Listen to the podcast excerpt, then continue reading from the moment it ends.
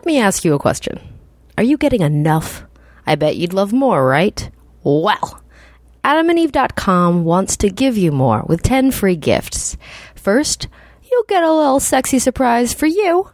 Second, a specially selected toy for your friend. And third, a little something we know everybody will enjoy. Plus, you'll get six full length DVDs. Adult style, you know what I'm saying. Number 10, the 10th gift is free shipping on your entire order. Gotta love that. So, what do you have to do to get your 10 free gifts? It's not hard yet. Just go to adamandeve.com and select any one item. It could be an adventurous new toy, sexy piece of lingerie, or anything you desire. Just enter offer code SEXNERD at checkout and you'll get the 10 free gifts. Go check out adamandeve.com today, select one item, and you'll get 10 things, including free shipping. When you enter offer code SEXNERD, that's S E X N E R D, at adamandeve.com. Now entering Nerdist.com. Hey, sex nerd. Thanks for tuning in. Hey, Sandra here. I am delighted to introduce to you Cory Silverberg this episode. This was a wonderful sit down. I made a new friend. You get to witness it. We have never had a conversation before, and I've heard so many great things about Cory. I have admired his co authorship of the book, The Ultimate Guide to Sex and Disability. He has just released a fantastic book, I mean, an, an important book.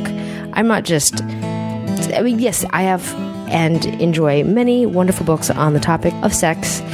But this is a book called What Makes a Baby.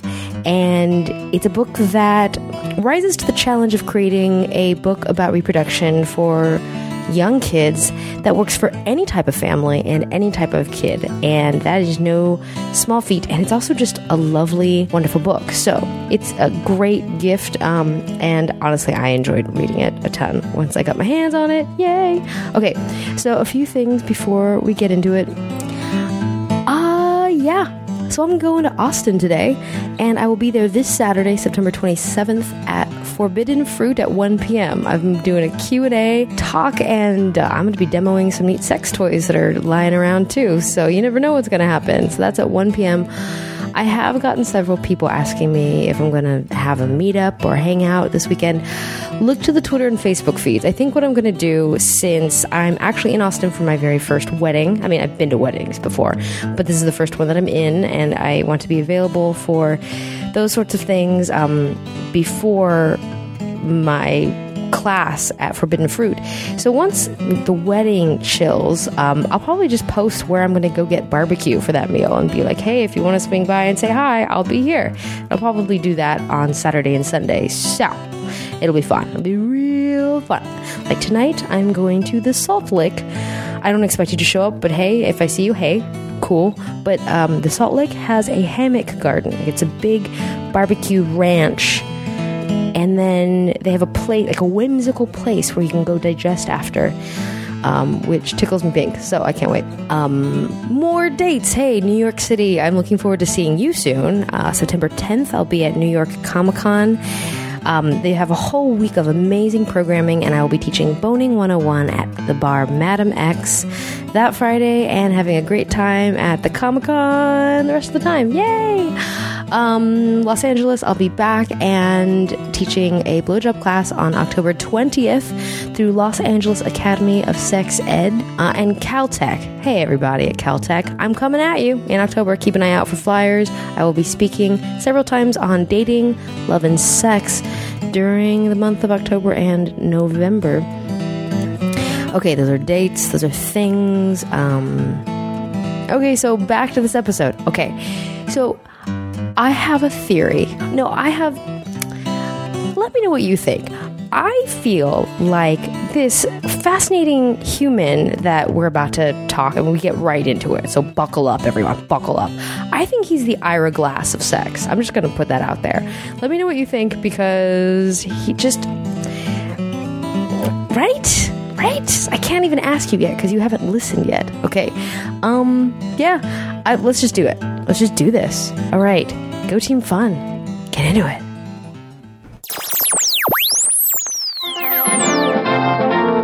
Welcome to the Sex Nerd Sandra podcast. Whoa, what are these kids doing in here? Hey, if you're under 18, go ask your mom. Now that we're alone, let's start the show. Oh, well. Right? You said meet us. Anytime yes? someone. didn't, you, didn't you? I did. Okay, I was. I thought I. Yeah, I didn't. It's when I am on other people's shows and they and I use a microphone and I mm-hmm. get all weird and be like because then they make jokes about it being a penis and then Right. it rubs off on me and then and then we're all talking about penises. All of a sudden, penises are We rubbing off on you. to. Yeah, no, No, no, no.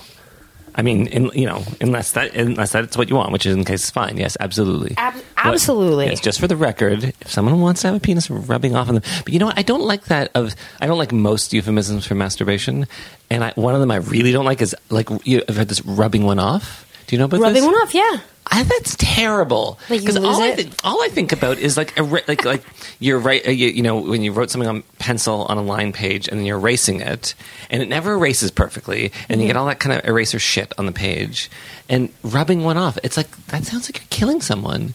If you're if you're, if you're masturbating, you're producing. You're like. You're, you're, you're making, you're creating I- a thing.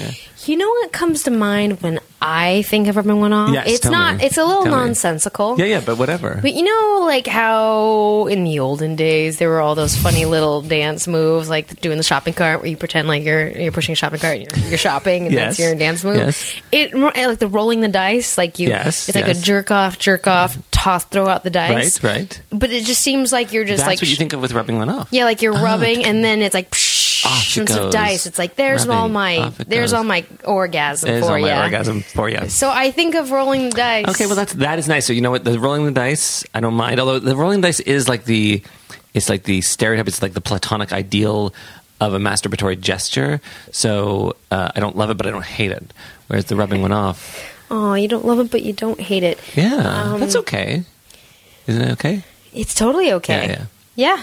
Yeah. We're here. Yeah. Now let's see. What do I want to do? Do I I want to sit? know. You, do I sit, you can sit here. You can bring grab some. pill- You want to grab some pillows from Melissa. You can get comfortable. You can take that. Could I chair. see that? Is that okay? Yeah, yeah. Just put the. Okay. Do you mind if I take off my shoes? I want you to be as comfortable as possible. Thank you. Yes. I appreciate that. Yes, yes, yes. It's a weird thing about. Um, well, most of us do. Sex, I mean, well, there's different kinds of sex educators and do different things, but a lot of what we do, um, we don't we don't bring our bodies to it. No. No, I mean, it doesn't feel safe always to have your body. In, I mean, not for the educator. Well, it's tricky for educators a lot of times to think about being bodies in a room talking about sex. Do you want? What do you want to do? You're not Oh no! so I, I just to, for some reason I something caught my because that, that bag over there looks like a bag I own, and every time I look over there, I'm like, oh, it's like my bag. maybe it is a bag you own. No, no, no. It, that's It's Melissa's, but it has a has the uh, she had the bag made and they're available, and it says uh, "Big Bro- Big Brothel is watching you." it's Carol Leigh. You know? Do you know who Carol Leigh is? No, I don't. She's an amazing, amazing um, sex worker activist from. No, it's no nice. you say from many years ago. It makes her sound old, um, uh, although she is, I guess, a little old. Mm-hmm. old um, but whatever. This is bad. See, now you start talking, and you're like, "Oh, right, I'm on the mic, and I'm actually saying something that I hope no one gets offended." so. Let me um, Yeah, set a few set some rules, uh, ground rules. boundaries and things. Um, I talk about everything. Okay. Uh, I don't talk about my family. Okay, And oh, I yeah. tend to get a little vague about my current relationship details. Sure, that's so those fine. my, do you have any particular boundaries? Oh, I see. Or? No, you can ask me. Well, here's the thing: you can ask me anything you want, and I may not answer, or I may answer in a vague way. But you're welcome to ask personally. Very often, I don't actually. That's not the kind of sex educator I am. Although, what's interesting is the keynote last night. I did that, and I had really had never done it before. Really? Um, yeah, yeah, yeah, yeah. I did. I did a sort of six minute piece, like kind of reading, performant something much more performative than what I usually do. Oh, I'm so sad I Um, missed it. Yeah, it was actually good. Uh, I wouldn't do it on a mic now, um, um, but I would share it with you if you wanted. But um, um, but anyway, but it was I, was- it was exciting because so I'm older. I'm 44, and um, so I've been doing this for a long, long time, and um, I really tend to do things. I mean, I always sort of improvise, but I have a way of working. Um, and for a bunch of reasons, it just felt like I wanted to do something different here. Um, and so, I mean, honestly, I'll just get into it. I mean, part of the thing is that, um, unfortunately, uh, I was like, I'm always a little uncomfortable uh, to be at the front of the room. Um, so- Understandable. So, I'm I am white and I look like a guy, and I'm not exactly that, but I'm. But that's how I look, and that's how Mm-hmm. people treat me. Um, and so, and, and I have generally have a feeling, not generally, I very specifically have a feeling like we could go like a couple hundred years and just not hear from white men at all Mm-hmm. as a mild correction, and and and not and not that and not that there isn't. You know, it's a tricky thing to say because it's like not that white men don't have lots to give, and we like th- like truly a white man is of no less value than anyone else, but we just hear from. I mean, it's, it's who we always hear from. It's all who we always hear from first. It's always you know, and so it's always a bit tricky because I like working best uh, behind the scenes. And in some ways, one of my jobs, this about.com job I have, which is writing, is kind of ideal because it's a huge audience, right? So uh, I'm not allowed to talk about the traffic, but it's millions of people who get to read my stuff. But it's this ugly. Is it really? I, I didn't realize about .com was that. Yeah, yeah, yeah. It's. I mean, I don't know where they are now, but at one point it was like one of the uh, when when I started, it was like one of the top ten websites in the world in terms of traffic. Um, but it's a very generic. They're about to redesign it, so maybe I'm not allowed to say it. it's. Oh, it's, okay. it's kind of it's an ugly site, um, and it's not like it, oh, and it's just like visually ugly. Like it's like yeah, and. Uh, It's it's yeah it's well, it's an eighty. It's a site from like it's like not from the eighties. It's from the nineties, um, and they haven't updated. It's it. 70s. And then it's like it's like you know those those great seventies websites. Um, they're made with like tape and hair, like a mustache. Mm, I don't know what that meant. anyway, um, it's so so. But what they're very good at is they're very good at getting their content um, out in the world. But it's not about. Like you, like you can. People go to about.com and they don't have any fucking clue who's writing the stuff. right. I Um, always feel like is it like Wikipedia where anyone can do it? no, no, no, no. So that's the weird thing is that because it's such a terrible design, and because the New York Times owned it for many years and they were terrible managers of it, everybody thinks about about.com as if it's a content farm. Mm-hmm. Um, but actually, people. Well, I write all of their sexuality content. So there's like Really? it's like over a thousand articles, um, and in, individuals write the content, uh, write the articles, and there's actually a really strict divide between editorial and advertising. Oh my So- god, like the old days of journalism. like the old days of journalism. Oh. So I've been there since 2005 and never once. I mean, because I was sort of expecting it's like, well, I mean, what sells online ads is like, okay, so they're going to want me to write about erectile dysfunction, right, and cheating or like Yeah. whatever, you know. And I've never, in since 2005, received an email about, could you write more about this or. Uh, I mean, it's a weird thing because uh, this is probably the point at which, if you haven't noticed it, I'll now point it out. I ramble and just go from one thing to another. So you should you got a strong, you should excited energy, and- Okay. and, you, and you have a lot going on in your brain. I can already see that. So you, but you should, you can corral. This is this isn't just about me. In fact, it's really about you. I will. Cor- I will corral. I will take a moment to corral Yeah. After you finish your thought about about.com Okay. because I'm curious. Okay, so, um, oh, but fuck, I just forgot what, what was my thought. Oh, you were What telling about you saying? write all Uh, the things. It's a great um, job for you to be Oh, in. because oh, so so yes, because because nobody knows it's me. So I mean, my name's on it. I mean, there's a little tiny picture. This was one of the funny things. I don't know. So I don't know about you. Are you very? This is terrible, and I apologize because there's. I'll, we can talk more about this, but there's all sorts of reasons why I avoid social media, Mm-hmm. um, which I'm happy to talk about. I have a lot to do with anxiety um, and hating myself. Um, and so I. So we have some mutual friends. I know. I mean, or at Okay. least mutual work acquaintances. Um, Well, most likely. Jam- Jamye Waxman, I think, is one Jamye of them. Jamye Waxman, definitely. She's been on the Um, show. Yes, yes, I know. So I've known about you for a long time, but I don't actually know. Like, do you have a lot of? Do you have a big kind of web? Like, like is your face somewhere where people see it? Um, And I'm asking. it- I'll tell you why I'm asking. It is. I Okay. personally am a little uncomfortable with people seeing. My, I am more comfortable now than I was three years ago when I started. Yeah. I'm a lot more comfortable. How about you? Uh, well, so the funny thing is, is that like I'm. It's so easy for me to not um, think about myself. Mm-hmm. Um, so so it so I can like, and it's one of the reasons why I'm really good. I do a lot of television, um, like like not like acting. I do a lot of like do- nonfiction documentary television about sex. Mm-hmm. Right, right, yeah. Um, and one of the reasons why I'm really good at it is just because it's very easy for me to forget the camera because it's actually easy for me to just be in a moment and do what I'm doing. Fantastic. So uh, yeah, it's about it's like sex in a way. It's like the thing I like about sex Hmm. um, because it's a moment where you can do that. Because in real life, when I'm not working, uh, then I'm often feeling awkward and weird. But then when we have sex. You feel like you're in a moment. I, you just solved a mystery for me. Tell me. I know, and you, you know what? People can't see this, but you're actually holding your head. Yeah, like I, my frontal like lobe was bra- throbbing. Yes, yes. Yeah. Okay, excellent. What's Eureka. the mystery? That because I, I it comes up so often about oh are you really a sex nerd like you don't look like a sex nerd that kind of thing and the conversation about what is a nerd and, Right. and a lot of these different mm, defining my terms and trying to prove who I am this comes up enough Mm-hmm. and one of the things about it, it being a nerd is is you're so obsessed and just fascinated and want to share and you know Mm-hmm. right. these details and you're okay delving deep and it kind of causes a lot of social uh, awkwardness and Mm-hmm. and I and you made me realize just now Exactly. that if you can find something in a, as just a, if your natural because my natural way is very nerdy not necessarily that I flag for nerd but that I just Mm-hmm, Right. have that kind of fascination Right. if I can find a topic that I can just uh, lose myself in Right. I lose my anxiety Right. Absolutely. Absolutely. And you just solved that for me. Yeah. That's part of Yeah. that's possibly part of Yeah. why we get so fixated on these topics like comics or whatever it is that we can really dig our teeth Um, into. It's so true, and it's actually yeah, and I, I it's nice to hear like it's.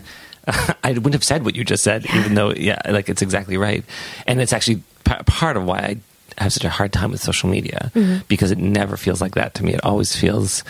Um, Oh, you're so self-aware. Yeah. I'm Um, gonna I'm gonna move to this chair now. Is Oh, that yeah. okay? And then we can Yes. both use the you can both use the bed Oh. as an ottoman. Ooh, fancy Well, ottoman. it's just because I just took your ottoman away. I like that we're both Okay. flexible enough to do this. Yes. Um. Oh, are you? But be careful. Oh, right. That chair seems dangerous. I bounce. I bounce. Okay. Okay. Uh, corralling. Yes, corralling. That brought you here today. Yes. Um, usually, every episode on my show is a topic, Okay.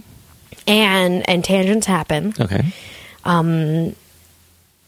But I like to create some kind of easy to enter like to just like I want people have a sense of what the general theme is. Okay.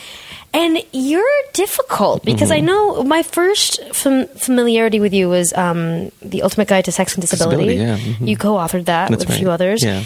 And you've just put out a book called How to Make a Oh no, What what, Makes makes, a baby? Baby. It's a beautiful book. Yes. Oh. I finally get to touch it. What makes a baby? Um, and um, my homepage, Mm-hmm. when I open up my web browser, is Brain Pickings. oh, great. Nice. Dot com, yeah, yeah, org, one of those? dot org, yeah. And they Yeah, just Maria. covered your book. I know she did. It was very nice. And it was my first time. I think Jamye Waxman showed it to me at some point, but I didn't really get to spend time with it until um, it got posted a few days ago. Yeah. And so it's funny that I posted it, reposted it on my Facebook page. Oh, nice. Thank you. And I put want. Okay. It just you know it's like this, and and here I am holding it with the author. Mm-hmm. I know. It's a weird, it's a very weird world. So I don't even know what I want to talk to you about because okay, you're you're all it's ex- tricky because the truth is the way I work is actually, and and in, and in fact, of like the work that I do where I actually get paid as an educator, it's. i mean, it used to be so. I mean, so the truth is there's sort of three areas that I work in. So I work around disability, mm-hmm. and that's a lot of my work. So I go into. So I'll just do this very quickly, and then you can decide Okay, if we can start with something else if you want. So I do a lot of work working in in rehab centers. So I go and I train physiotherapists, occupational therapists, doctors, psychologists to think about sexuality differently and to think about disability differently. Wow. Sex and technology is another area. So I and that's some, mostly I'm training sexuality professionals. Um, and basically teaching them to think about technology differently. And so it's a lot about, unfortunately, when, when we talk about sex and technology, we're usually sexuality professionals are usually talking about cyber stalking and porn addiction. And of Oh, course, really? Is that- Yeah, I was yeah, thinking of the- teaching them how to use social media effectively well, or sex toys. They're into that. They're into social media. They want to learn that too. But the thing is that they don't really. There, there's not a lot of um, opportunity, or there's not a lot of not a lot of room to think about how technology can be this amazing, powerful, creative, juicy, sexy, and mu- sexual sexual boundary expanding experience. We usually hear shitty stuff about it. Right? It's usually negative, including truthfully for a lot of professionals. They're like, I have to be on Facebook, right? Like they don't really want to be. Um, so I spend time trying to. I talk to them about sort of. I try to give them context about sort of the history of technology and where it's going and what's happening. So that so that so there's that kind of area, and then the third area is sort of used to be kind of about pleasure, and now it's more about access. But the truth is that in the past three or four years, I'm much more interested in talking to people about about how we do the work rather than what we talk about. So Okay. I'm, I'm just making a comment. It- Yeah, it- yeah. it- you know, a lot of sex educators they have a thing. Um, They have a thing? they What's- what's the thing? The thing I don't know. Now Oh, you're what's just, my n- thing? Now you're just now you're just now you're just asking for some kind of sex joke. Um, you know, what, what, what is your thing? I don't know. We're going to find out. I'm going to learn more about you. Okay. but, but I don't mean that in a bad way. I mean like. Every sex educator is fucked up in some way. That's true, but that's not what I was talking about. Um, you know, they they are interested in LGBT youth, Like their they're focus. interested. Yeah, their focus. Yes. Sorry, I know it, it was thing was too general. I guess. Yes. I'm sorry. It's bad. Oh, okay. I'm No, not- no, I'm it's not- okay. I'm a I mean, I- surprisingly bad talker. No, all my my anxiety and my uh, paranoia is like, oh, whoa, There's a what thing. am I missing? What's the thing? Right. Right. Wait, Um, you don't know your thing? Don't, didn't they give you a You know, card? honestly, I don't even really have a focus. didn't have They didn't give me a card, my right. membership card, Your where it membership tells me my thing. Yes, in the, in the Sex Nerd Club. And yours shall be Uh, like uh, food sex, right, Squel- right. Uh, squishing, uh, Squ- uh, Squelching? Squashing. squelching, squelching, squelching is a fetish we have to create. Squashing? So, no, squelching. Squelching. So it's be like a fetish for people who rip you off, right? Isn't that to that's squelch. The squelch. If- the verb someone- to squelch. What does that mean? I think it means to be ripped off. Don't like, squelch me. squeeze? Don't Squeeze. squelch me. I've never said that. I think that no, well, no, no, no. I think it's a, I think it's a, I think it's some a word from like the 40s or something. I think yeah, you're squelcher. Maybe I'm totally making this up, but I feel like it's a real word, and I feel like now it's like someone who gets turned on by being ripped off, which would be a terrible fetish.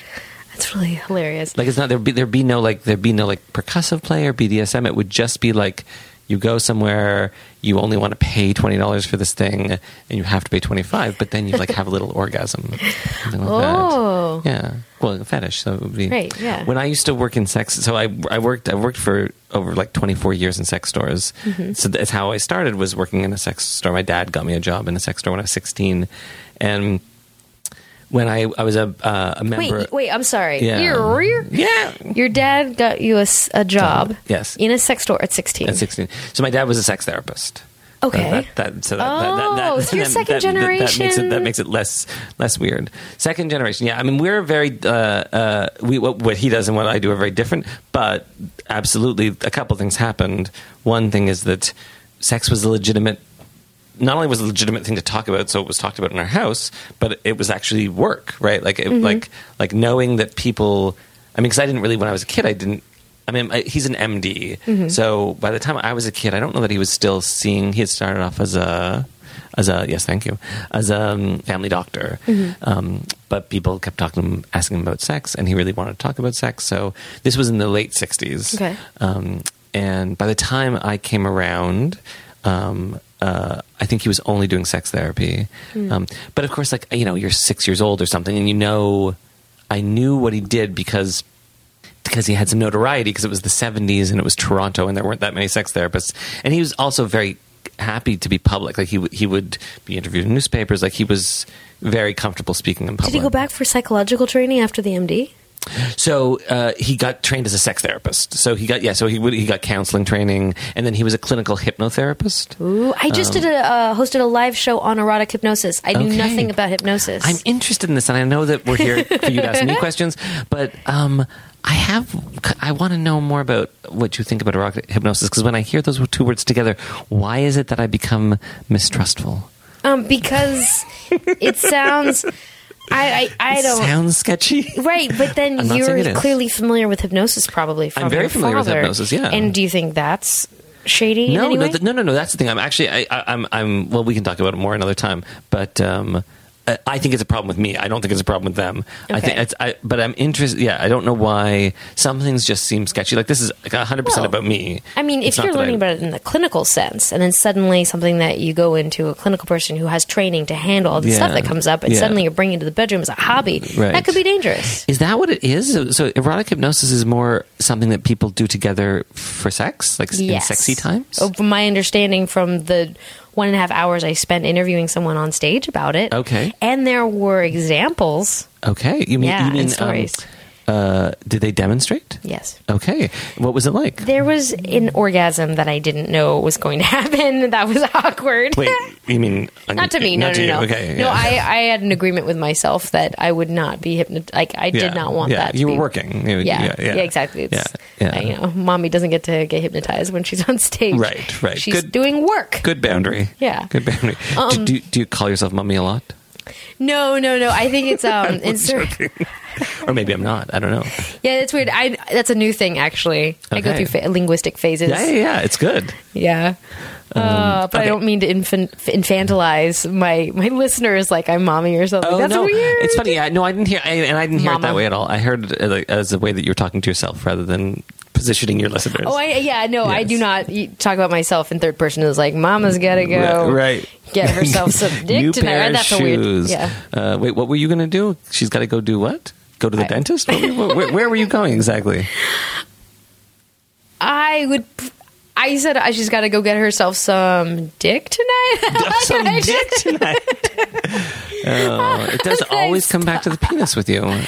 Um, you know, I've been away from home for over a week. Okay. You know, I've been traveling. Okay, it, I don't that is know. not meant as an insult. Maybe I'm ovulating. Who knows? Maybe. Maybe that's my joke. Is that accurate? That uh, females can possibly get m- more turn? Because So uh, I have a lot of feelings about that kind of science. Because I make Uh, jokes about it. yes. and it seems to be backed up. But then I get actually more aroused uh, when I'm f- as far away from ovulation as possible. Okay, yeah. So here's the thing about, and this is the thing I learned when I was doing an undergraduate degree, and you may already know this.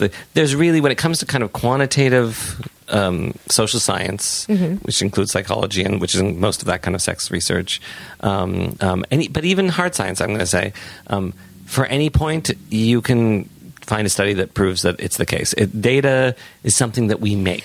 That's why I have such a hard time with science. Yeah, yeah, yeah. You should have a hard time with science. Science, science is more like art than anything else, but the scientists don't like to think about it that way.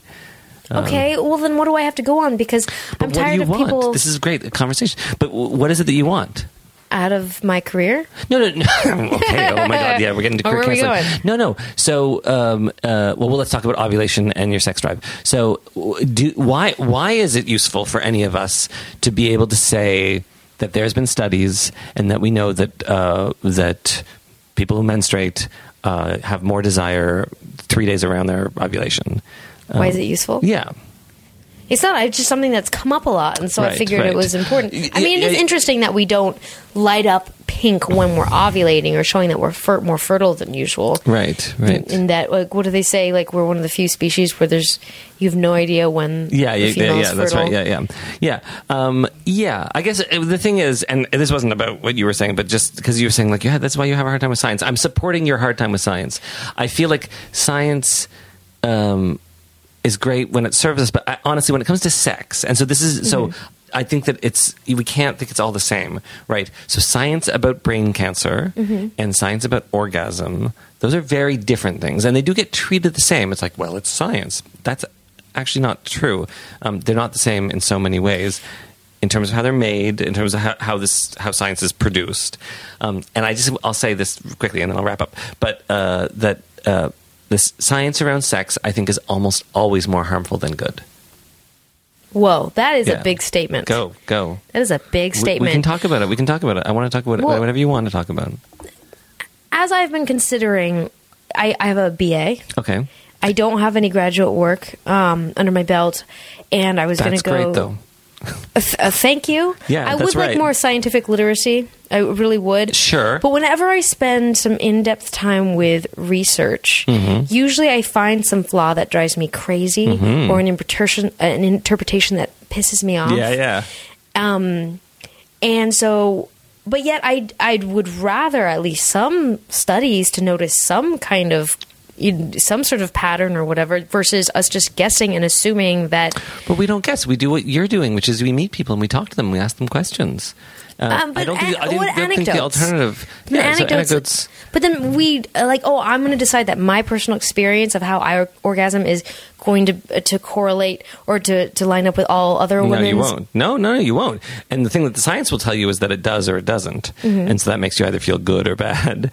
Um, I, I look. I mean, uh, yeah. I mean, I just feel like I honestly feel like the the sex research is not so much of sex research is it's interesting and well meaning, but I'm just again I just feel like it actually does us as individuals more harm than good. When the, here's the thing, I have the benefit of not thinking about populations, right? So I don't work in epidemiology and I don't work on population levels. So if I was trying to figure out how to reduce HIV in a population or how to um, get more people to use a certain kind of birth control, I would need to think about it on that level. I don't. I don't need to because that's not You what I do. I- no, because I work with individuals. I get to I get to meet people like you. I get to meet lots of different people, thousands of people over my 26 years of working, and talk to them and listen to them and help or work with them think through struggles they're having around sex or questions or joys or whatever it is. Um, and I don't find that science helpful. I, I kind of want to say ever. I do. Okay, question though. If you're reading, if you're writing about.com articles, Yeah. and you don't know who's reading that. I mean, it's millions and billions of people Yeah, yeah. finding that article. Mm, are you just going to assume who that person is and, and what they need to hear, Right. or like a, how that's do a you great write question. to? It's a very hard, yeah, it's a very hard thing to figure out how to do. How do Please, you, I, I struggle with writing all the time. So if you have any, Yeah, I mean, it depends on the topic, right? So, I mean, for about.com, I'll write reviews of science. So, so Mm-hmm. there's a, you know, a study of, you know, hookup culture, or there's a study of whether or not semen is an antidepressant. Um, both, Mm-hmm. That one. both of which are actual studies. Um, there's this one guy who loves to study uh, how he loves studies. He loves to study how intercourse, penile vaginal intercourse, is better than any other kind of sex. This is a guy in the UK. All of his work is about that. I'm sure that has nothing to do with him personally, by the way. That's me being sarcastic. um, literally, he's so fucking invested in proving. He did one study where he proved, and I'm using air quotes around this, that uh, orgasms from penile vaginal intercourse were 400% better, that was the headline, than orgasms from masturbation. so this is sort of just like nonsense bullshit Really? science, but it's science and it's published in peer reviewed journals. Oh, gosh. Anyway, so I write that. I write reviews of sex toys, and then I write stuff about dealing with um, sex um, at the end of life. So palliative care. How do you talk about sexuality when you're either in palliative care or someone who you love is, is in palliative care? is that like hospice? Yeah, so hospice Okay. when you're right at the end of your life. Um, so, um, so the answer is how how do you write for such a general audience? First is you have to accept that you're not. So one of the things that I accept is that my writing is not going to be accessible in terms of reading level for a bunch of people. Um, so Okay. so so I just accept that. It's, if I if I wanted to write like when I'm writing educational material, I'll have to write in much more plain language so that it, so that their people's education level isn't as uh, much of an issue. You don't consider your about.com writing educational material? Well, it is, but I didn't mean that. So when, if, if I'm producing, no, no, it is, but I, I'm I, sorry, I meant other kinds of educational material. So if I'm producing a pamphlet as part of a program, when I'm writing for kids, um, um, the language is very s- is very basic. Um, when I'm writing for about.com, um, when I'm writing for about.com. Um, so one thing is I one thing is I've I've already kind of narrowed the field of who, who's going to read this stuff because they're probably going to click off if they see words they don't understand. Um, then though, I mean, part of it is who you keep in your head as the as the as the reader, and this is probably one of the things I'm very well. I should say I'm very good at. It's actually not accurate. This is one of the things that makes me unique because my reader is basically anyone. So my reader is not someone who necessarily my reader might be heavily identified as male or female or somewhere in the middle or trans and not male or female or you know trans but male or trans but female or gender queer. So in terms of gender, I don't make those kinds of assumptions and so I use language I you know I use third person pronouns which some people don't like. Um, um, in terms of their experience of sex. I'm trying to write for someone who may have never had sex or someone who's had uh, tons of sex. Um, I certainly am aware whenever I'm writing that I'm writing for people who, for whom a lot of their sexual experience will only have been about, around violence and coercion. So I'm really not you know, I, I did used to I did used to sort of say that I kind of that I work in a way that gets called sex positive. I almost I don't have a, a problem with the term, but I I've kind of given up for myself because it just doesn't fit for me anymore. Sounds like you do Rorschach writing.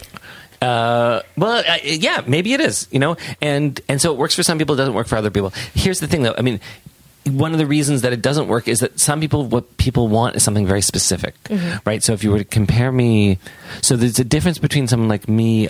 I'm an educator, and my goal is to kind of. Um, keep myself out of it as much as possible.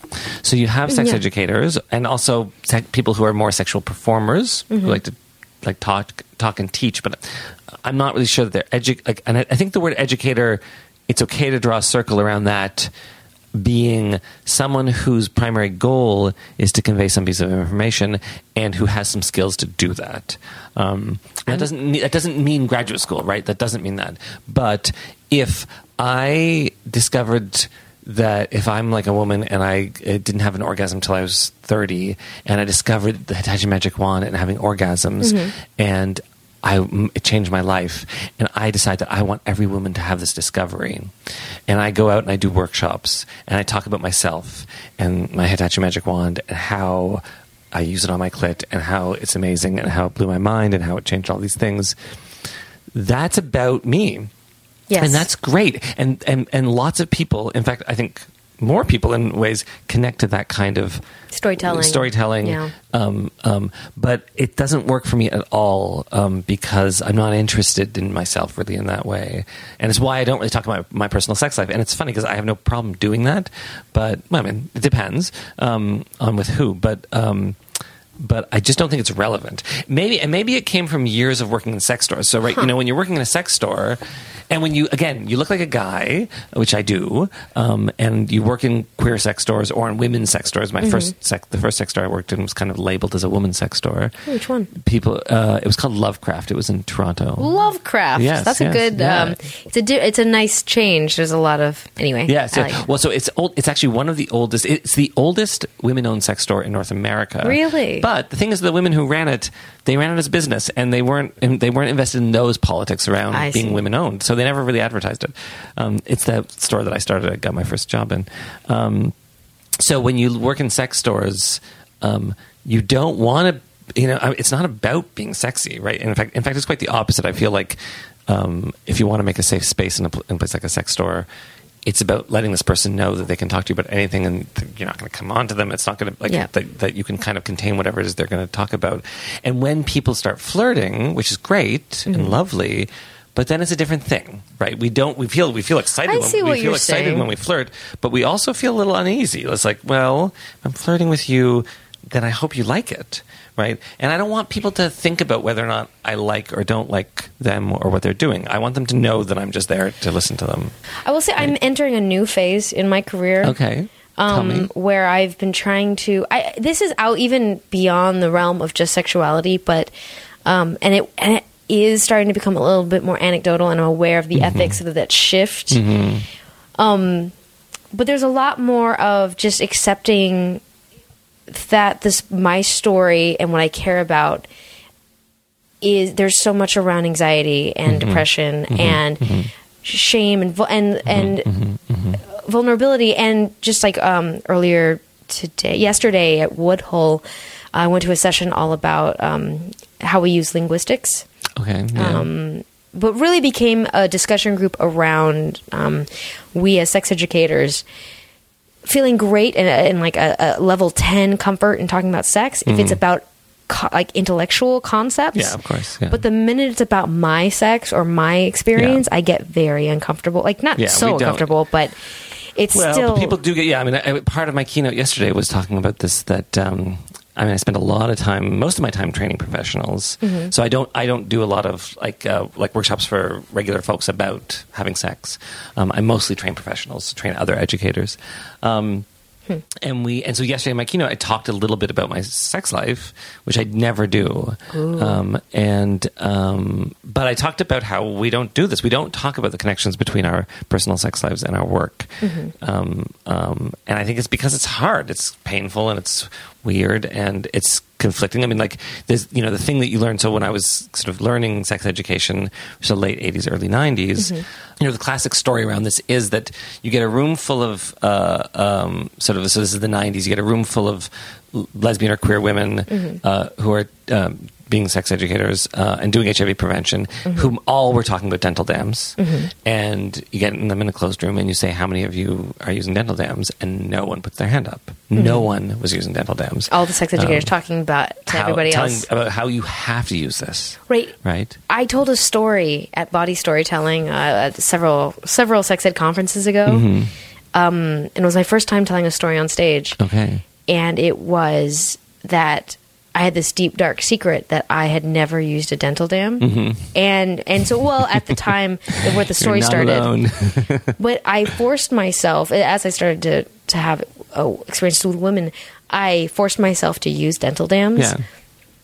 And I ended up, I mean, it was just, it was several different mishaps along this journey of the story. Okay. But at one point, I am trying to use it and I inhale and I get trapped on my face and I like have like Choke a near death experience. Oh, but I don't want to ruin the mood. So I'm like silently oh, choking and like trying to pleasure while. This does not make for good sex.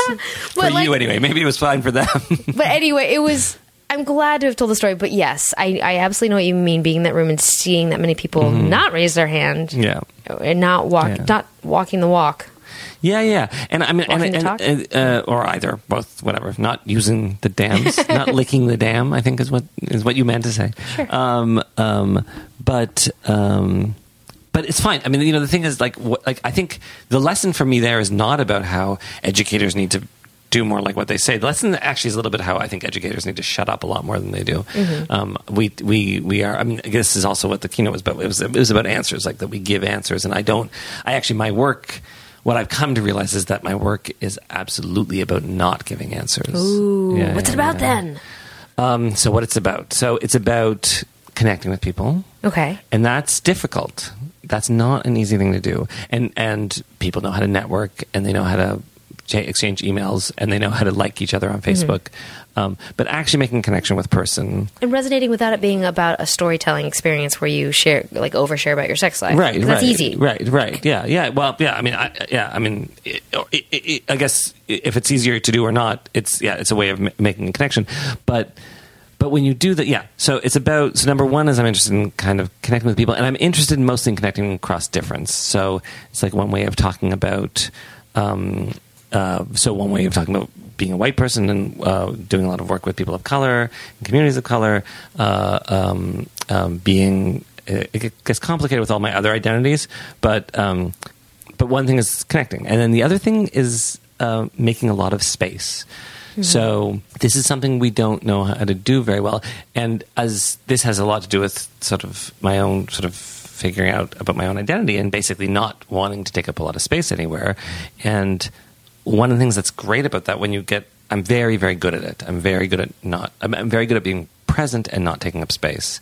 Um, and so most of my work is done and most of most of my work is done um, and for a long time most of my um, life was uh, a lot of my lifetime was spent life was spent in communities that are different than mine. So a lot of i mean so so a big part of my life is disability. So i'm not disabled but disabled people and disabled community and disabled culture and art and sex is all part of my life. And so you know i've had you know partners and friends and now family members.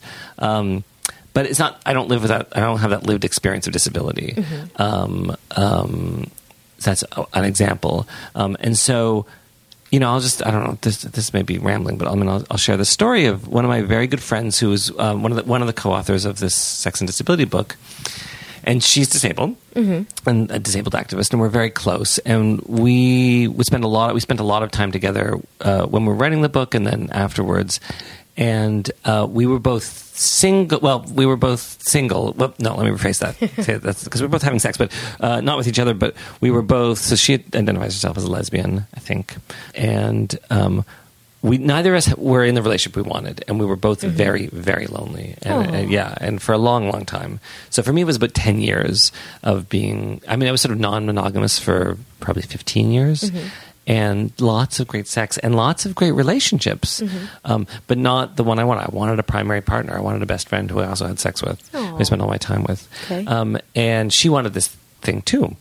Um, and we would, we were very, uh, it was nice. So, you know, that you could be, because it's not the kind of thing people want to hear about over and over again, right? People get tired of hearing you complain that you're not, you can't find the right person. But if you have a friend that you can talk about how much you want the thing and Right. they care about it too, you can both you know, misery loves company. Exactly. Yes. So we were miserably comfortable together, or com- company together.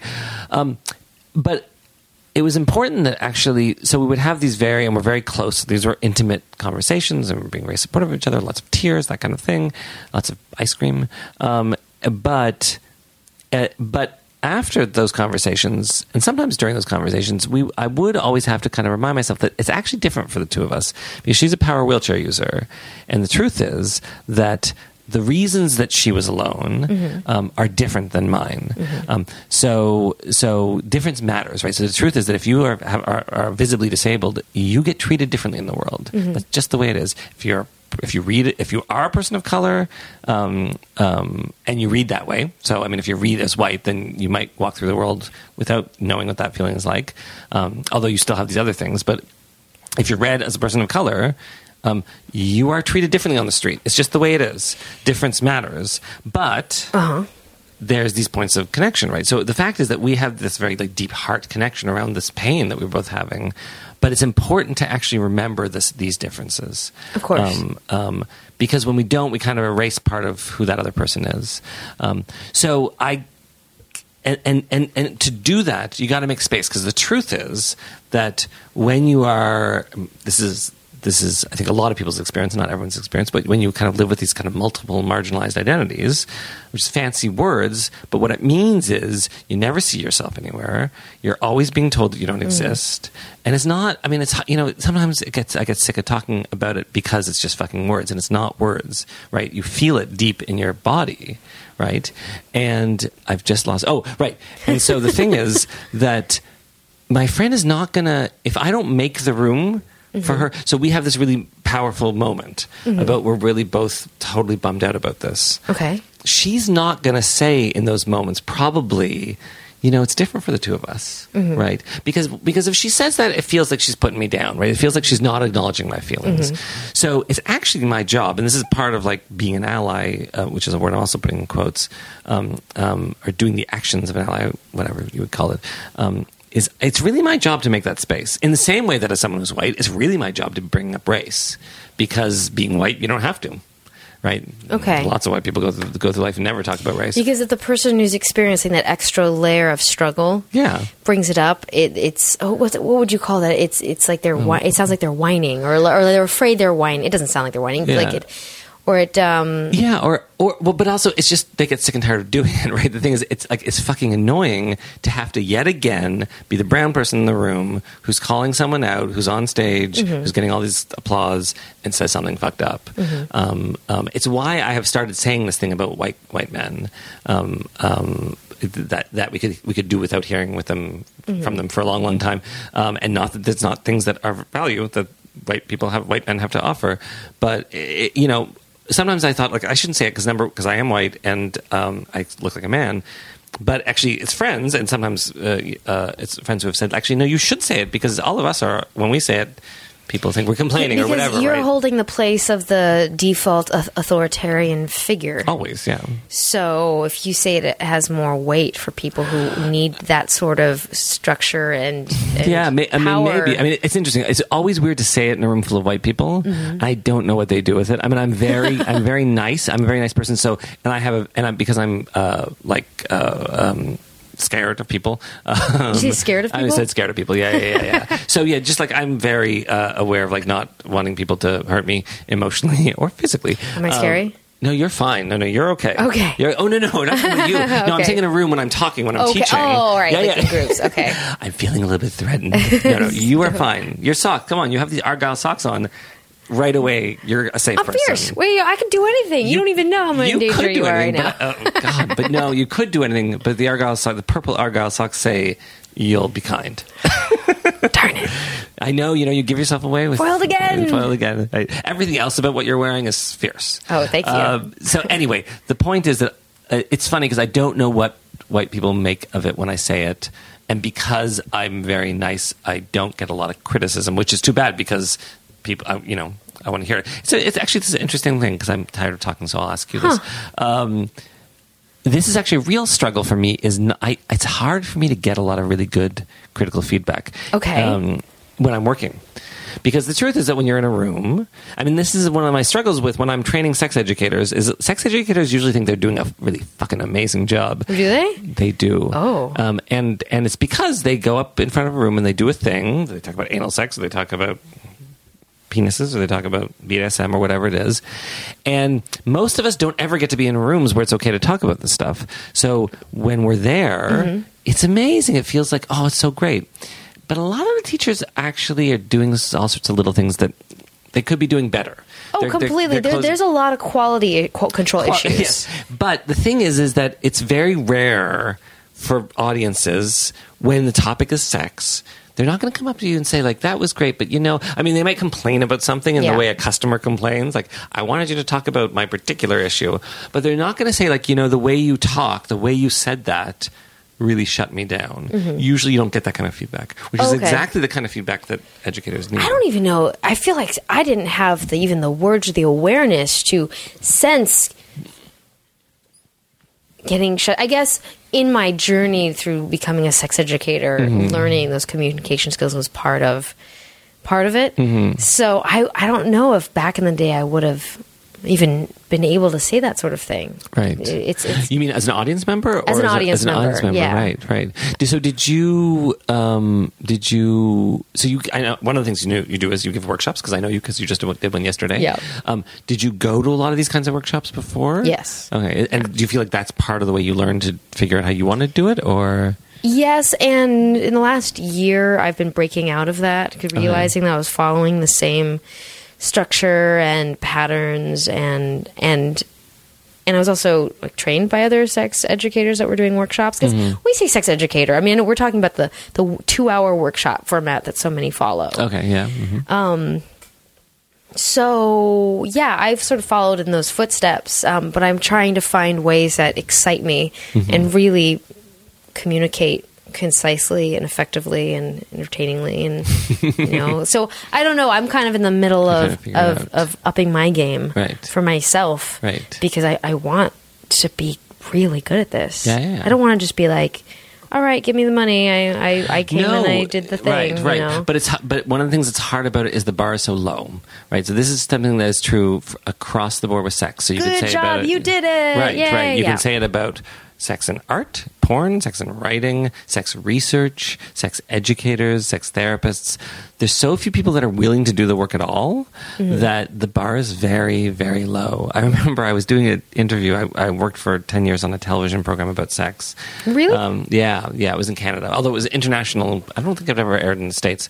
Um, so it was sold internationally. It was the most amazing thing. It was called Sex TV, and it was just a documentary style show that was Wow. awesome. It went from '98 to 2008. is it available on netflix or it's not. It's not available anywhere. It disappeared. wait that's not It's so right sad. It's That so is sad. not right at all I, I have some episodes, so if we ever get together again, we can watch some Uh, episodes. yeah, you're in New York City? Uh, I am in New York City. Yeah. yeah. Okay. Okay. Um, I'll bring my anyways, so I was excellent, excellent, and popcorn and cupcakes. and cupcakes You clearly cupcakes.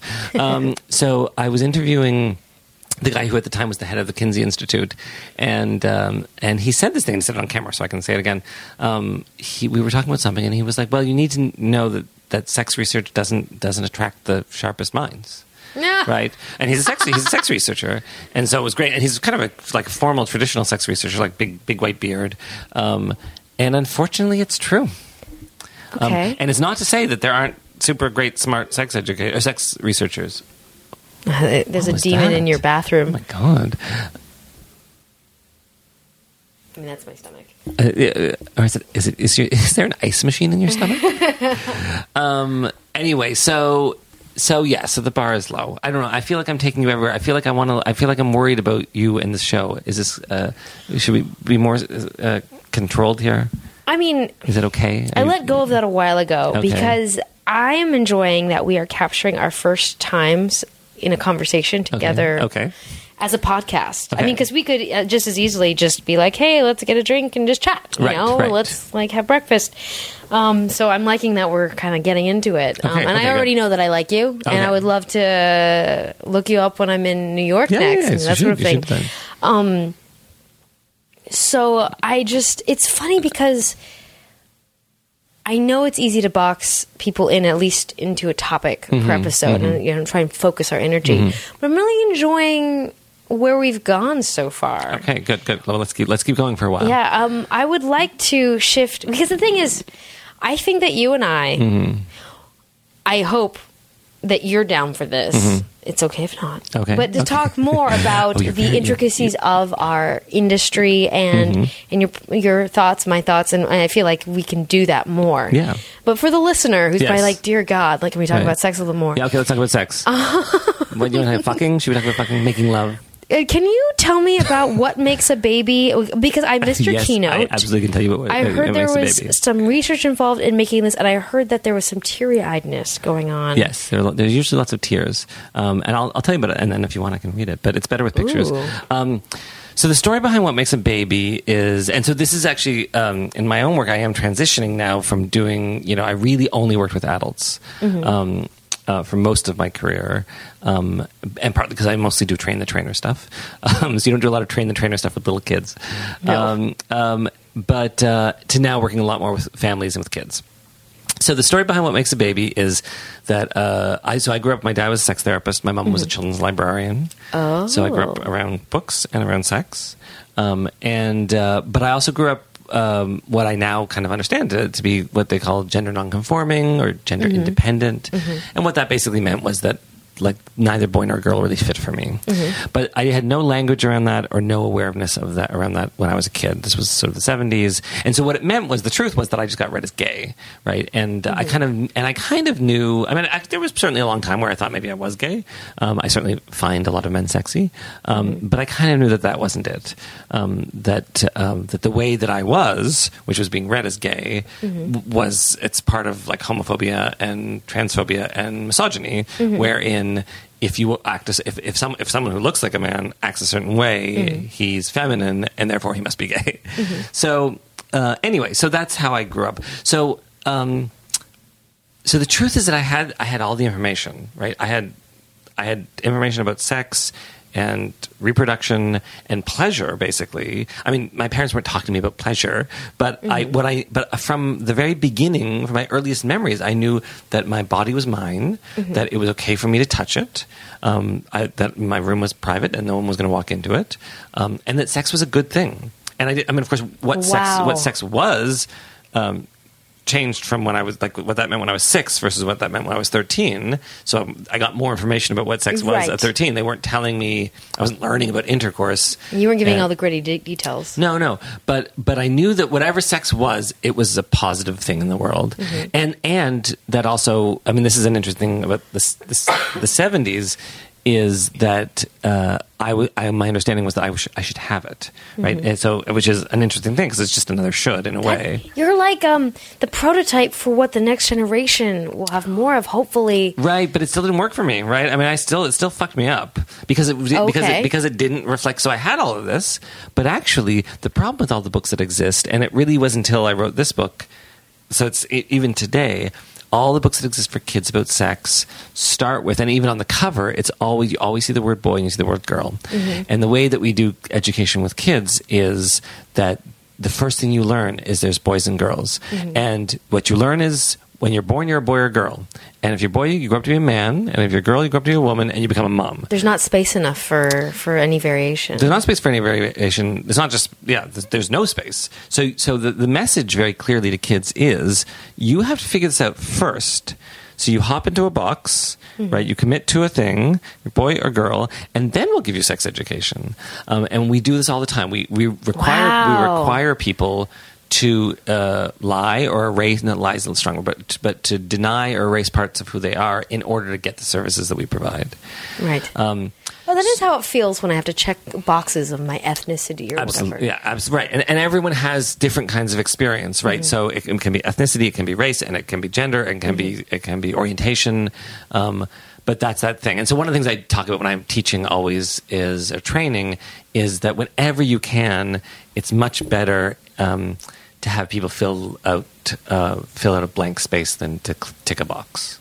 Right, that filling out spaces is always better than ticking boxes because ticking boxes you don't learn anything all you learn all, if you tick a box about your ethnicity what i learn is what you learned you were called maybe what other people call you i mean i learn a bunch of stuff that has nothing to do with who you So are So fill in that box whenever you get a chance. Right, fill in the space. Yeah, yeah, yeah, yeah. Like actually say a word or, or, or say many words.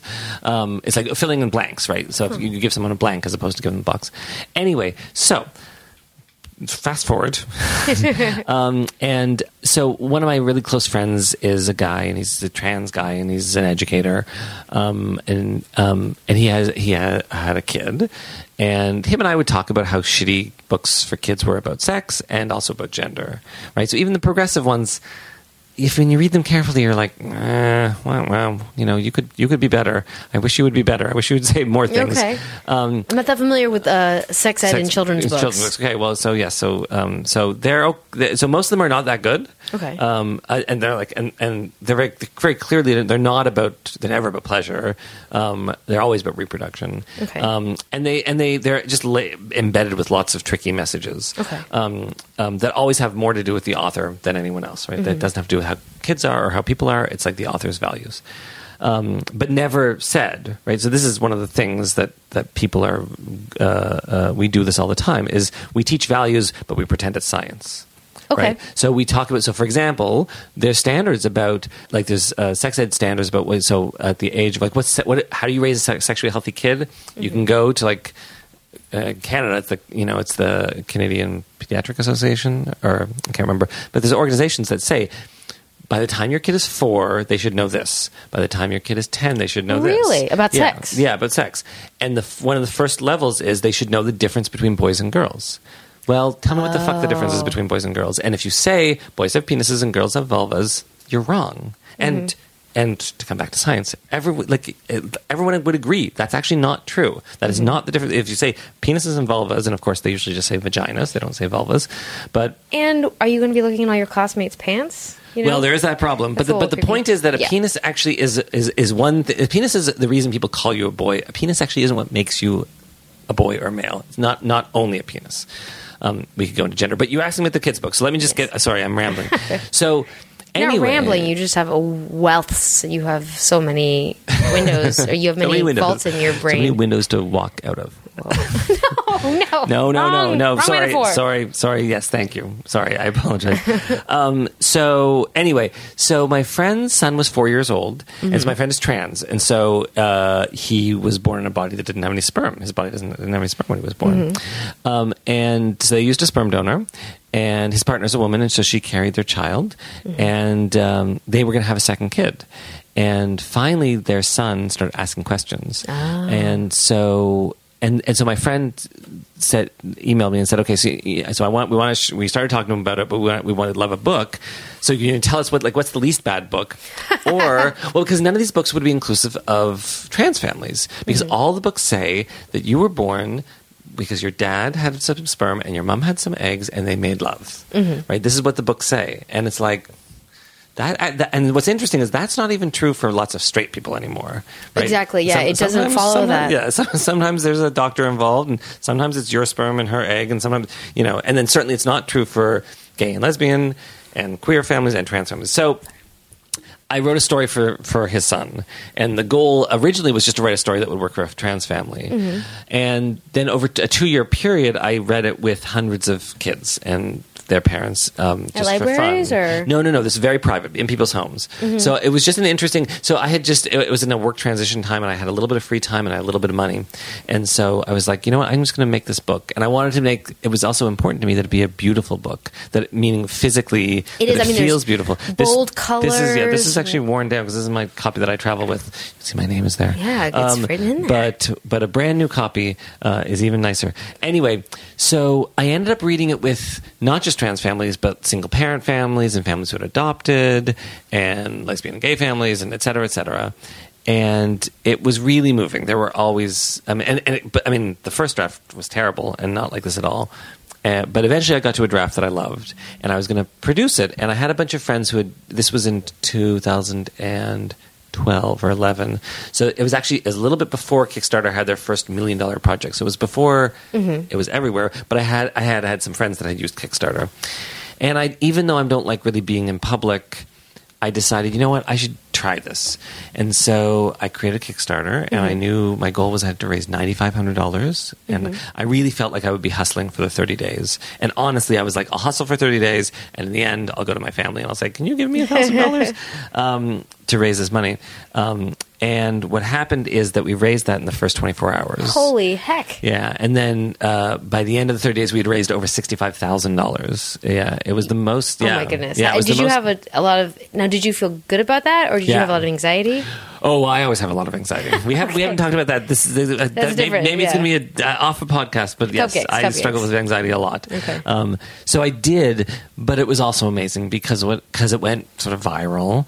Um, but what ha- what that meant in my case was all of these people, mostly families, were emailing me saying, telling me their story about how their family came to be, how they made a baby, how they've never seen that in a book. And that I was promising to write a book. So basically, the goal, the, the promise of the book was that it would be a book that would work for any kind of kid and any kind of family. Oh my goodness! Um, how what? How valuable that you'd have all that input. Yeah. Oh, yeah, yeah, yeah. Well, I mean, so the book was written, and so the, the book was crowdfunded and not, but not crowdsourced. So uh, the people didn't really ha- help. Like people helped make the book better before I went for the money. But what was value? I mean, what was so amazing was, I mean, it was just like, I mean, I spent a lot of time in front of my computer crying because because it really was about a moment where. You know, it started with queer people, but it, but then it, it did. It sort of branched out to like folks that adopted and You found the connecting point between different groups. yeah, yeah, and it was amazing, and yeah, it was unbelievable. So then what happened was it was so popular Mm-hmm. that like then it got written about, and so then I got approached by a bunch of publishers, Mm-hmm. um, and one of them was this amazing publisher called Seven Stories Press, and they're in New York, and they're this lefty publisher that I loved. And so um, I, I published. So I did the Kickstarter. So we, we printed and sold four thousand copies, and so that was done. Mm-hmm. Fantastic. And then, but then I signed a three book deal with them. So they they have now reprinted What Makes a Baby, and the next one's coming out uh, next year in the spring, and it's it's it's like huge. It's 160 pages, and so it's a book for eight to ten year olds about sex, and there's no reproduction in it. Um, Oh, so there's no Oh, so no reproduction at all. So it's about bodies, it's about gender, it's about touch. Because reproduction would be more of like a little slightly older book. Well, well, this the first book is about reproduction. So this is for four to six year olds, and it's only about reproduction. I wanted to skip reproduction in the middle because so what's what's unique about this book, Mm-hmm. what makes a baby, is that it actually it's the first book that separates sex from reproduction. So there's no sex in this book. I see. So we don't talk about intercourse. Not like oh, you fall in love and then it happens. There's no bed with two people in it um, uh, because that's not the only way you make babies. And I Mm-hmm. wanted to write a book, and I wanted a book that was illustrated that actually doesn't shut off these possibilities. Right. So the problem is again, like you know, one of the things that was worth, like why I really wanted this book to be out there is single parent families. It really pisses me off Mm-hmm. that if I'm a single dad or a single mom and I want to do the sex education piece, not the piece about how our family came to be, but I want my kid to actually know where babies come from, Yeah. which, is which is different than how a family is made. I, if I want to do that before this book came out, I would have to pick up a book that shows a mom and a dad. So I would have to talk to my kid, and of course, then question like, "Well, where's the mom?" If I'm a single dad, it's like, "Well, well you know, I thought, you know, and suddenly something's missing. Something's suddenly missing. you're you're broken. exactly, exactly. That's right. There's something wrong with you. Um, you're not normal, and da da da.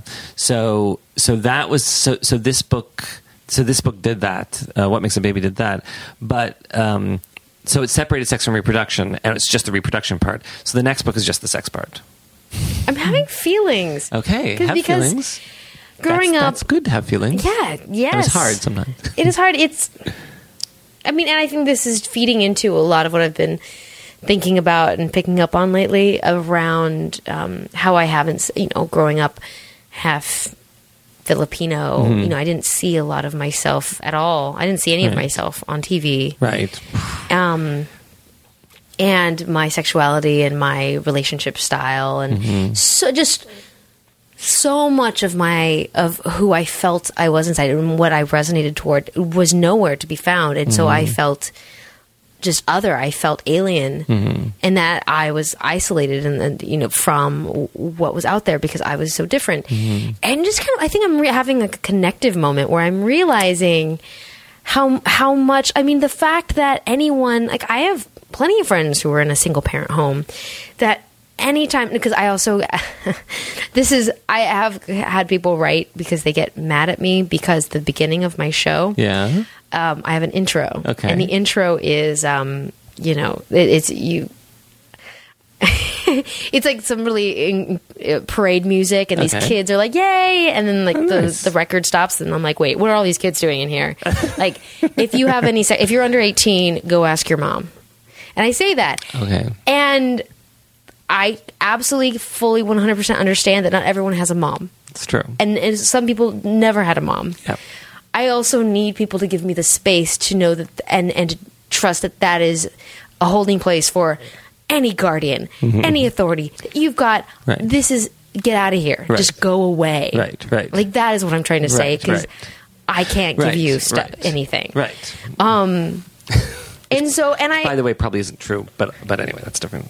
well I, but I know what your, it's not, legally your, I po- your not- podcast. No, no, your podcast isn't about that. But I just wanted to make sure that sometimes people think like I can't. You know, I'm good with this group thank of you. people. No, I Yeah, appreciate yeah. it. Yes. Um and so it's like So because people I, give you, sometimes people give you a hard time about this. Yes, Yeah. not not tons of people, Right. but I think people who are really sensitive to Right, that, and right, are often the people who write me are often angry Mm-hmm. because they're worried about other people. They're not having a response to their own personal experience, but they're Mm, okay. like, you know, some people, those people, like they were defending another Right, group, right. And, and and and but I I care that they care, Yeah.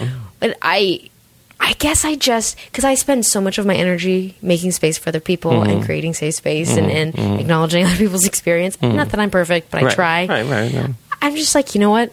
I'm keeping this one, you Right, guys. For right, now, I right. just I need that. Okay. Give me that. Okay. But I mean, understand. yeah, I mean, it's inter- it's interesting though. So, I mean, I think that you have a right to keep it, and it's yours. Um, and, and you just need to be always ready for that. And then the other thing is that, and I don't, I don't want to make an argument that you should change it, but, but the thing to know.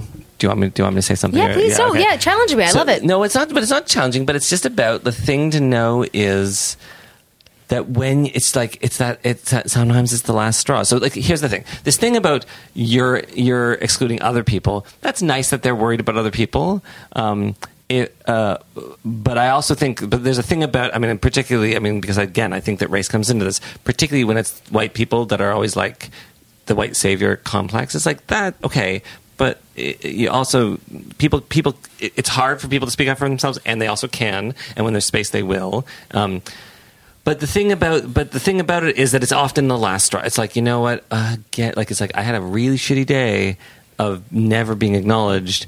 And um, and I'm really the other thing is about how much people want a home, right? So, and I've heard about this great sex nerd Sandra, Sandra, Sandra, right? Sandra, soft Sa- day, yes. yeah, thank you. Thank you. Soft day. Yes. Um, Deep throat it. Yes. Okay. aw. Oh, good lord. Shock me with that. Um, It's you know, but it helps people remember. Sandra, you know? Now I'm never going to forget it. Um, so um, people, are, someone's like, ah, you know. So here's the thing: someone listens to your podcast and they love it, and they feel like they haven't heard someone like this before, and they feel like they really have connected with you, and they tell a good friend. And that friend, eh, similarly, has always felt fucked up and shitty about their sex, sexuality and sex life. And a, a woman talking about sex, and, and they get really excited. It's like, okay, I'm going to go to this, and this is going to be the thing that's been missing, right? And then at the opening, it's like, fuck, she just did this thing. She's just proven herself to not give a shit about me, and it feels so. And it feels like a, it feels like a personal attack, um, and that's and it and it feels painful, and it and and from one perspective, it's you could say it's like overreacting, which is not what you said, but some people will say that. Um, but I'm just, you know, I mean, so for me, you know, and it's different. It's different for each of us. Like I feel like again, when you're white, you got more work to do. You just do, and and I I would agree with someone that at some point, like 5,000 years from now, let's pretend we're not going to have destroyed the planet. We will have. But let's pretend we were still around 5,000 years from now. Um, maybe there will be a time when it isn't true that white people have to do more work, but that's time is not now. So they do. So I think actually it really is, it behooves me a lot more in some ways to be thinking about this stuff. Um, uh, but it's different for everyone. Anyway, the point is, you know, I, I, I think there has to be space for you to just also, if that's if that's the like to be yourself, right? But I think as long as you're willing to keep hearing it, and I and again, the other thing is I th- is that what I would hope is that like, and we're making a big deal of this little thing, but uh, that. Um, um, when someone, if someone were to come to you with it and it's their experience, as long as you're never dismissive of that, which I don't think you ever would be, then you keep it. Yeah, no, never. Yeah. I do think those Never people who are like, dismissive of someone's- those people might get hurt. I actually have it. I mean, I, I don't. I don't quite know. I mean, I'm not. My, I'm not my sharpest right now.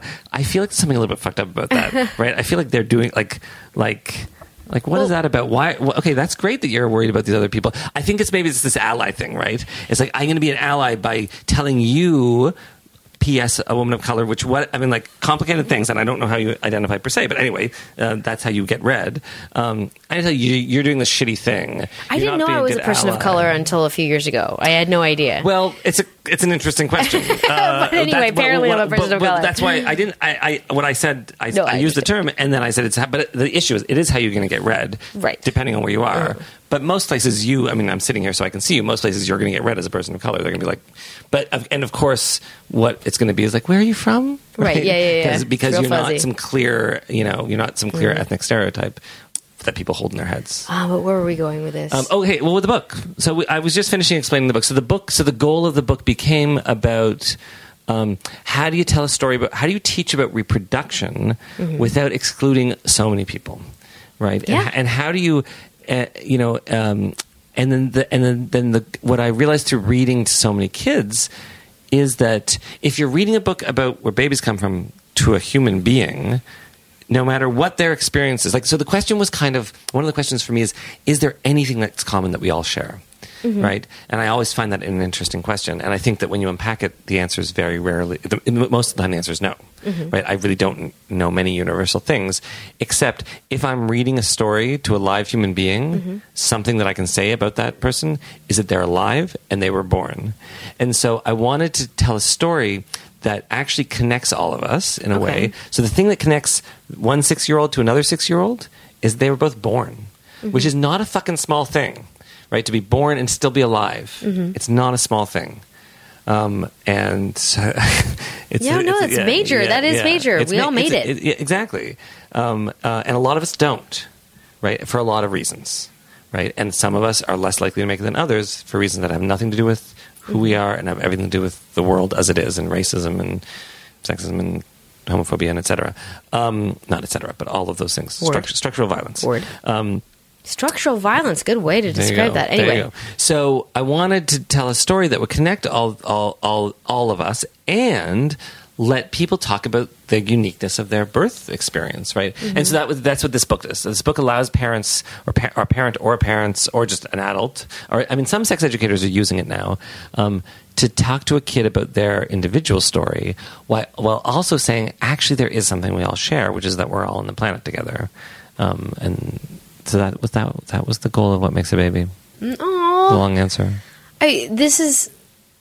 I mean, now I really want to read it because Okay. I've only seen parts of it. Um, I don't. I, And- I can. I can read it if you want. I don't know if it's weird to do that in a the podcast. book, I've definitely probably wouldn't totally work. I I do love the smiling. I've never seen such a friendly sperm before. Yes. Smi- Now smiling. you're a nerd. So does this remind you of anything? Because Fiona Smyth, who's my good friend and the illustrator, and I did not know this, but once the book uh, made it out into the real world, uh, um, there's a character on, and I can't remember what the name of the show is, but the character's name is no. It's No. the character's name is Lemongrab. oh no, I'm not familiar. Okay, it's some show that's a wild show. Uh, So anyway, the sperm looks a lot like this character. That- that- that- that's a well-known character. Oh, and the egg and the sperm are dancing. Yes, the English bird dance. Yeah, so I use this metaphor of dance. So this is actually a little sciencey thing that you'll appreciate. Um, um, God, it's such know, a beautiful, but it's just so vibrant. Yes. and not beautiful in like like a Thomas Kinkade boring kind of way, but Right. like just like makes me like just excited. It is excited. It's exciting. So do you know a woman named Emily Martin? Nope. She's an anthropologist. You should read her. You'll like her. So she wrote a book. I think the book she's written many books, and one of them I think it's called "The Sperm and the Egg" or something. She did. Um, she does research where basically she's essentially she embeds herself with scientists. Um, so she's this is what anthropologists do. They hang out yeah, and they yeah. pay attention. I yeah, I wanted to be one of those. people. Okay, Yeah. okay, okay, okay. Well, okay. Um, so, and she's the one who kind of wrote up and made kind of public this interesting thing, which is that the way that we always talk about sperm and egg uh, is, is can be found in most of the science literature as well, which is that the sperm is always, and the way it is in kids' books, the sperm is always marching towards the egg, right? The sperm penetrates the egg. It's all this stuff about um, the sperm being aggressive and the egg being passive, Mm-hmm. and the sperm being male and the egg being female. But sperm is not male or female. Male and female are genders, Mm-hmm. um, and uh, and and and sperm has uh, you know uh, anyway. So so the thing is Mm-hmm. that what scientists and I don't remember the timing of this, but the truth is that what we know is in fact the egg has a lot of the egg has a lot of roles. So the egg actually emits hormones or Right, chemicals right. I'd heard about that. and draws the sperm in. That the truth is that both the egg and the sperm are completely active participants in that connection. How interesting. But but essentially, I mean, I'm summarizing very great research, but essentially, sorry, essentially, it is. Um, you know, it's it's structural, it's inherent sexism, right? It's it's impossible not to think about the egg as the female. So of course she's lying down with her legs open and looking at Yeah, the ceiling. Yeah, I always imagine. I mean, I knew the Right? sperms just sort of dig into her. That's and, right. and- Exactly. Exactly. But but that's that is something we as humans, and in particular male scientists, it's a narrative they wrote. It's it isn't actually the way it happens scientifically. Mm-hmm. So the question was in this book. So I knew this work, and it was very influential for me to realize like oh, it was a beginning of like when you talk about uh, wanting to be more literate around science. Like that was like oh. You know, it's like, oh fuck, you know, because of course I just absorbed all this stuff and like, well, scientists are telling me, and so it's uh, reading her. I was like, oh, okay, I need to start reading more carefully and learning to be more literate, as as, as you're saying. And um, so the question is, how do we talk about a thing? And I don't know if you've had this. It's a very great sex educator conversation, which we don't have to have, but which is the thing about if you want to talk about penile vaginal intercourse, how, try to talk about it in a, talk about the vagina in a way what happens in penile vaginal intercourse and give the agency to the vagina. yes, Make the vagina active. What what does a vagina do during penile vaginal intercourse? it receives. It hangs out and handles the fact that it's getting penetrated. It opens up. That's not active. You make it make it make it the uh, make make it the active. Sorry, I thing. heard two different questions, Okay, which is oh, make sorry. make give them give the vag agency, and then also what is actually happening. I, it's It's hard. Look, don't don't don't feel. It's- no, it's challenging. It's challenging. What it, enveloping? What like so? It's this, and it's it's an ongoing. I have this conversation online a lot uh, with sex educators that I really like because it's almost impossible. It swallows. Okay, that's that's a good one. Mm-hmm. Um, um, but it's but but it's these it's it's so the stuff is so embedded in our language that it's hard and this is so how fucked up it is. It's hard to think about things that we call female as being active and powerful right? Um, and so the question was bring the sperm and the egg together what metaphor was i going to use? When uh, i wanted to find a metaphor that would give both parts like what's a metaphor for sperm and egg that allows both of them to be kind of equal? Um, and so i came up with dancing ah, yeah. I- so the, yeah, so the dance, the thing that you're talking about, the, the dance is because I wanted, I didn't want it to be the sperm is penetrating the egg, um, because that's one way of looking at it. oh right, and then they tell each other stories. They tell each other stories, they, which is sharing DNA, right? So that's right, right, right. That's right. The science. Oh, sorry, did I ruin the No, where you're going? no, you're no, good. that's right. Because um, when it was on brain pickings, Yeah. so I love that I get to meet and talk with you just after I've Mm-hmm. I know it's very funny. yeah. Um, but I love that the egg and the sperm both have stories of where they came from, and they come together and they dance and they Yeah. tell each other their stories. right, right, and then and then they make a new thing, and they're not I- they're not two things anymore. They're just one. They're one brand new thing. Uh, Cory Silverberg, where can people find you out in the world? Uh, um, well, online, they the, the, the so the place I do most of my writing is about.com. So the website is just sexuality.about.com. Fantastic. Um, the book is at what makes a, what makes a baby.com. Mm-hmm. Um, I'm on Facebook and Twitter. So on Twitter, I'm at about sexuality. Um, uh, but actually, if anyone actually wanted to find me, go to about.com, click on the about me, and just email me. Oh, okay. Um, so I'm I'm I'm I'm of the age that I still really like email. Um, but they can find me on Twitter and I'm on Facebook. I mean, I'm, I'm on all those places. They can just search. There's not that many Cory Silverbergs. Cory, this has been a magical romp around the sex ed kingdom. Okay, I'm glad. I hope it was okay. It was great. Okay. My fun is going to be figuring out what to n- title this episode. Oh, I know. No, th- that's one of the fun parts of it. Is Okay. Mm-hmm. sometimes I go into a conversation thinking it's going to be one thing, it be- turns into something way deeper and way way more uh, fascinating than I even intended it to be. Mm-hmm. Um, and so I look forward to that part. So don't Okay. cringe about okay, it. No, no, I'm not going to cringe about it. No I'm cringing. happy. Yes, no cringing. Yeah. Um. Thank you so much. Thank you. And as we Nice say on my show, Yes. Go team fun. Go Team Fun. Is that what you say? Yes. That's so adorable. Thank you. Okay. It's a whole story about that. Okay, well, I'll have to hear it next time. Yeah, cupcakes. Okay. Bye. Bye. Now leaving Nerdist.com.